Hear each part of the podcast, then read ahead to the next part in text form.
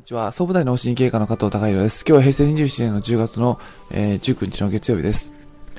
昨日、日曜日、えー、利用しまして、えー、女子町で、えー、京都大原の、あの、ベニシアさん、えー、猫の尻尾、カエルの手で有名な、あベニシアさんのご自宅を、あの、訪問させていただきました。で、えー、まあ、そこでお話の中に出てきたんですけども、あのーまあやはりその、他の国と比べて、まあ日本の国の中で、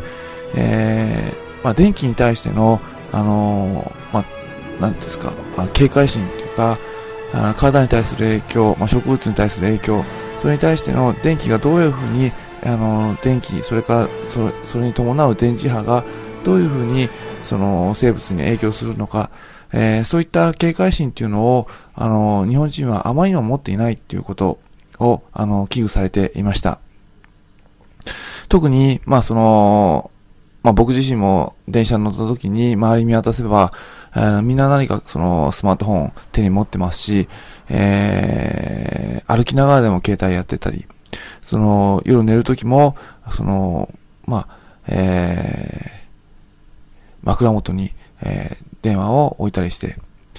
で、えー、まあ、その携帯電話とその脳腫瘍との関係性っていう可能性が、まあ、かなり、まあ、言われている中で、えー、絶えず、その、まあ、あのー、身近に置く。そして、えー、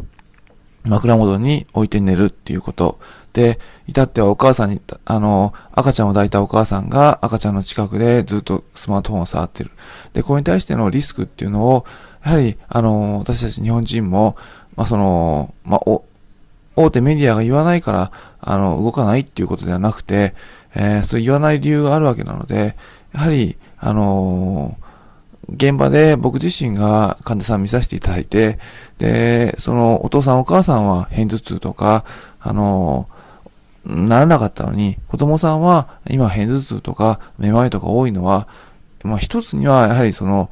環境の変化、そういった携帯電話とか、あのゲームとかの環境の変化が大きいわけですから、そういったものに対しての、あの、き、あの、危機意識っていうのを持つだけで、相当その体に対しての負担が減るんじゃないかなと思います。し、逆にそういうことをわからないで、みんなと同じでいいやって思ってると、あの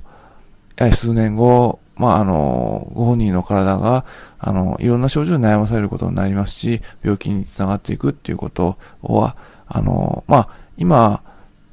ある程度、その、自分で意識しないと誰も守ってくれませんので、まあ、その、まあ、便利だから、楽しいからって言って、えー、ただ単にや、あの、やっていくっていうわけではなくて、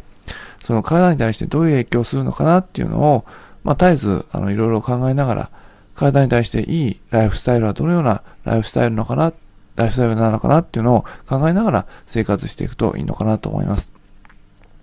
特にその電磁波に関しては、あの、体に対して悪影響が出るっていうデータが、やはり、あの、いくつか出てますので、その、あの、まあ、そういったことも含めて、えー、まあ、会社が、その、私たち経営者側からの人間からも、あの、しっかり、あの、アプローチしていく必要があると思いますし、まあ、あの、個々の個人個人も、あの、そういったリスクっていうのを、まあ、知らなきゃいけないなと思います。まあ、今後、これに関して、えー、また、あの、